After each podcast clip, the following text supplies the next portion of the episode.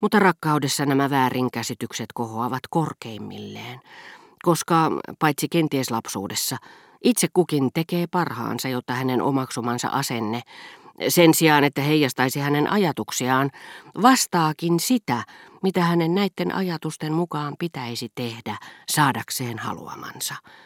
Ja mitä taas minuun tulee, niin halusin ja olin halunnut kotiin tulostani saakka säilyttää Albertinin yhtä mukautuvaisena kuin ennenkin, niin ettei hän vain kiihdyksissään tulisi vaatineeksi vapauksia, jotka halusin hänelle jonakin päivänä antaa, mutta jotka sillä hetkellä, ajatellessani kauhulla hänen itsenäisyyden ilmaisujaan, olisivat tehneet minut liian mustasukkaiseksi. Tietyssä iässä ei enää itserakkauttaan eikä oveluuttaan saata näyttää pitävänsä juuri siitä, mitä eniten halajaa. Mutta rakkaudessa neuvokkuus, mikä todennäköisesti ei ole oikeaa viisautta, pakottaa meidät aika nopeasti turvautumaan tämän tapaiseen kaksimielisyyteen. Kauneinta, mitä lapsena olin rakkaudesta unelmoinut, mikä minusta vaikutti olennaisimmalta siinä, oli mahdollisuus päästää vapaasti valloilleen rakastettuni edessä hellyyteni, kiitollisuuteni sydämellisestä eleestä, haluni elää yhdessä aina. Mutta omani ja ystävieni kokemukset olivat opettaneet minulle ja liiankin hyvin, että tämän tapaisten tunteiden ilmaiseminen ei ole tarttuvaa. Herra de Charlyn kaltainen sievistelevä vanha nainen, joka ei kuvitelmissaan näe kuin kauniita nuoria miehiä, luulee lopulta itsekin muuttuneensa kauniiksi nuoreksi mieheksi ja paljastaa yhä pahemmin naisistumisensa naurettavilla miehekkyyden osoituksillaan. Hänen tapauksensa noudattaa lakia, joka on voimassa laajalti Charlyn kaltaisten ulkopuolella. Niin yleispätevää lakia, ettei edes rakkaus voi siltä välttyä.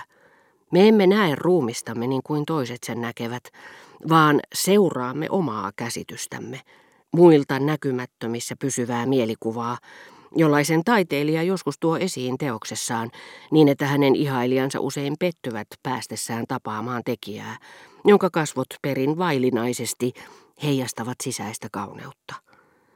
Kun tämän kerran on pannut merkille, osaa pitää varansa. Sinä iltapäivänäkään en ollut tunnustanut Albertinille, miten kiitollinen itse asiassa olin siitä, ettei hän ollut jäänyt Trocaderoon.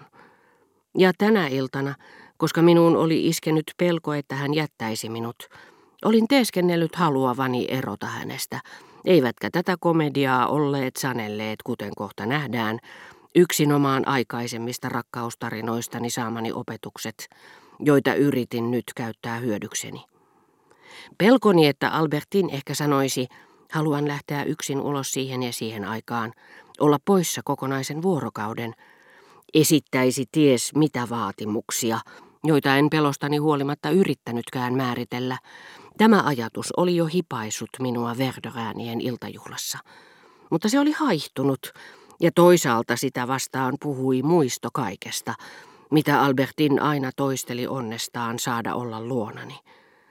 Aikomus jättää minut, jos Albertinilla sellainen oli, ilmeni vain epämääräisesti tietyissä surullisissa katseissa, kärsimättömissä eleissä, lauseissa, jotka eivät suorastaan tarkoittaneet sitä, mutta jos ajatteli järkevästi, eikä edes tarvinnut järkeillä, sillä tämän intohimon kielen ymmärtää heti.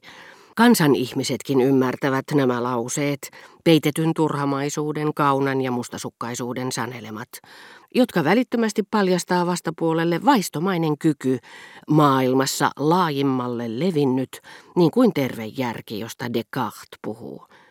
Niitä ei voinut selittää kuin hänen sisimmässään piilottelemansa tunne, joka saattoi johdattaa hänet suunnittelemaan toisenlaista elämää, ilman minua. Tämä aikomus ei tullut ilmi hänen sanoissaan johdonmukaisesti, ja aivan yhtä epämääräisinä pysyivät sitä koskevat aavistukset, joita minussa sinä iltana oli herännyt. Elin jatkuvasti sen hypoteesin varassa, joka hyväksyi todeksi kaiken, minkä Albertin minulle kertoi. Mutta saattaa olla, että minussa asusti samanaikaisesti aivan päinvastainen otaksuma, jota en halunnut ajatella, Se on mahdollista, koska muutoin minua ei millään muotoa olisi hävettänyt kertoa Albertinille, että olin ollut Verderäänien luona. Eikä myöskään olisi ollut ymmärrettävää, että niin vähän olin hämmästellyt hänen kiukustumistaan. Todennäköisesti minussa siis sittenkin asusti vallan erilainen käsitys Albertinista, kuin minkä järkeni hänestä muodosti, tai hänen omat sanansa antoivat ymmärtää. Aivan mielikuvituksellinen tämä Albertin ei kuitenkaan ollut, koska hän ikään kuin etukäteen heijasti mielenliikkeitä, jotka hänestä sitten purkautuivat, kuten hänen äskeinen huono tuulensa, tullessani Verderäänien luota. Sitä paitsi jo kauan ja tiheään esiintynyt ahdistuksen tunne, pelkoni sanoa Albertinille, että rakastin häntä, tuo kaikki vastasi jälkimmäistä hypoteesia, joka selitti paljon enemmän ja sen puolesta puhui sekin, että jos omaksui ensimmäisen, jälkimmäinen tuntui uskottavammalta, sillä jos heittäydyin helläksi Albertinin kanssa, hän vastasi hellyyteeni kärsimättömyydellä, jolle tosin esitti toisen syyn. Täytyy sanoa, että ikävimmän vaikutuksen minuun oli tehnyt hänen lausahduksensa, eikö neiti Vään töin pitänyt olla siellä tänä iltana. Se oli kuin merkki siitä, että hän ehätti syytösteni edelle, ja olin vastannut siihen niin häijysti kuin mahdollista, ette kertonutkaan, että olitte tavannut Rova Verderäänin. Heti kun Albertin ei mielestäni ollut kiltti, niin sen sijaan, että olisin tunnustanut olevani surullinen, rupesinkin ilkeäksi. Analysoituani tapahtunutta kiihkeitten vastausten muodostaman muuttumattoman systeemin perusteella, vastausten, jotka väittivät juuri päinvastaista kuin mitä tunsin, voin vakuuttaa, että jos sinä iltana sanoin haluavani jättää hänet, se johtui, ennen kuin ehdin edes tiedostaa sitä, siitä, että pelkäsin hänen vaativan vapautta. En olisi osannut sanoa, millainen oli tämä vapaus, joka sai minut vapisemaan – niin suuri nyt kuitenkin, että hän olisi voinut pettää minua tai ainakaan en olisi voinut olla varma, ettei hän sitä tekisi. Ja halusin ylpeyttäni, oveluuttani, näyttää hänelle, etten alkuunkaan pelännyt sitä, niin kuin jo Balbekissa, kun halusin antaa hänelle itsestäni ylevän kuvan, ja myöhemmin kun tein voitavani, jottei hänellä vain olisi aikaa ikävystyä kanssani.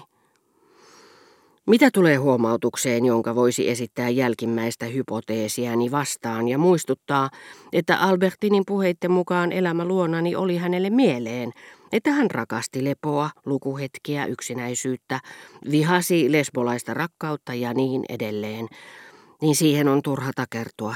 Sillä jos Albertin olisi hänkin alkanut punnita tunteitani puheitteni perusteella, hän olisi saanut kuulla totuuden tarkan vastakohdan.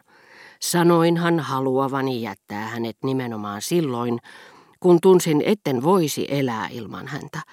Ja Balbekissa olin kahteen otteeseen tunnustanut rakastavani toista naista, kerran Andreeta, kerran taas salaperäistä tuntematonta, koska kummallakin kerralla mustasukkaisuus oli herättänyt uudelleen rakkauteni Albertiniin.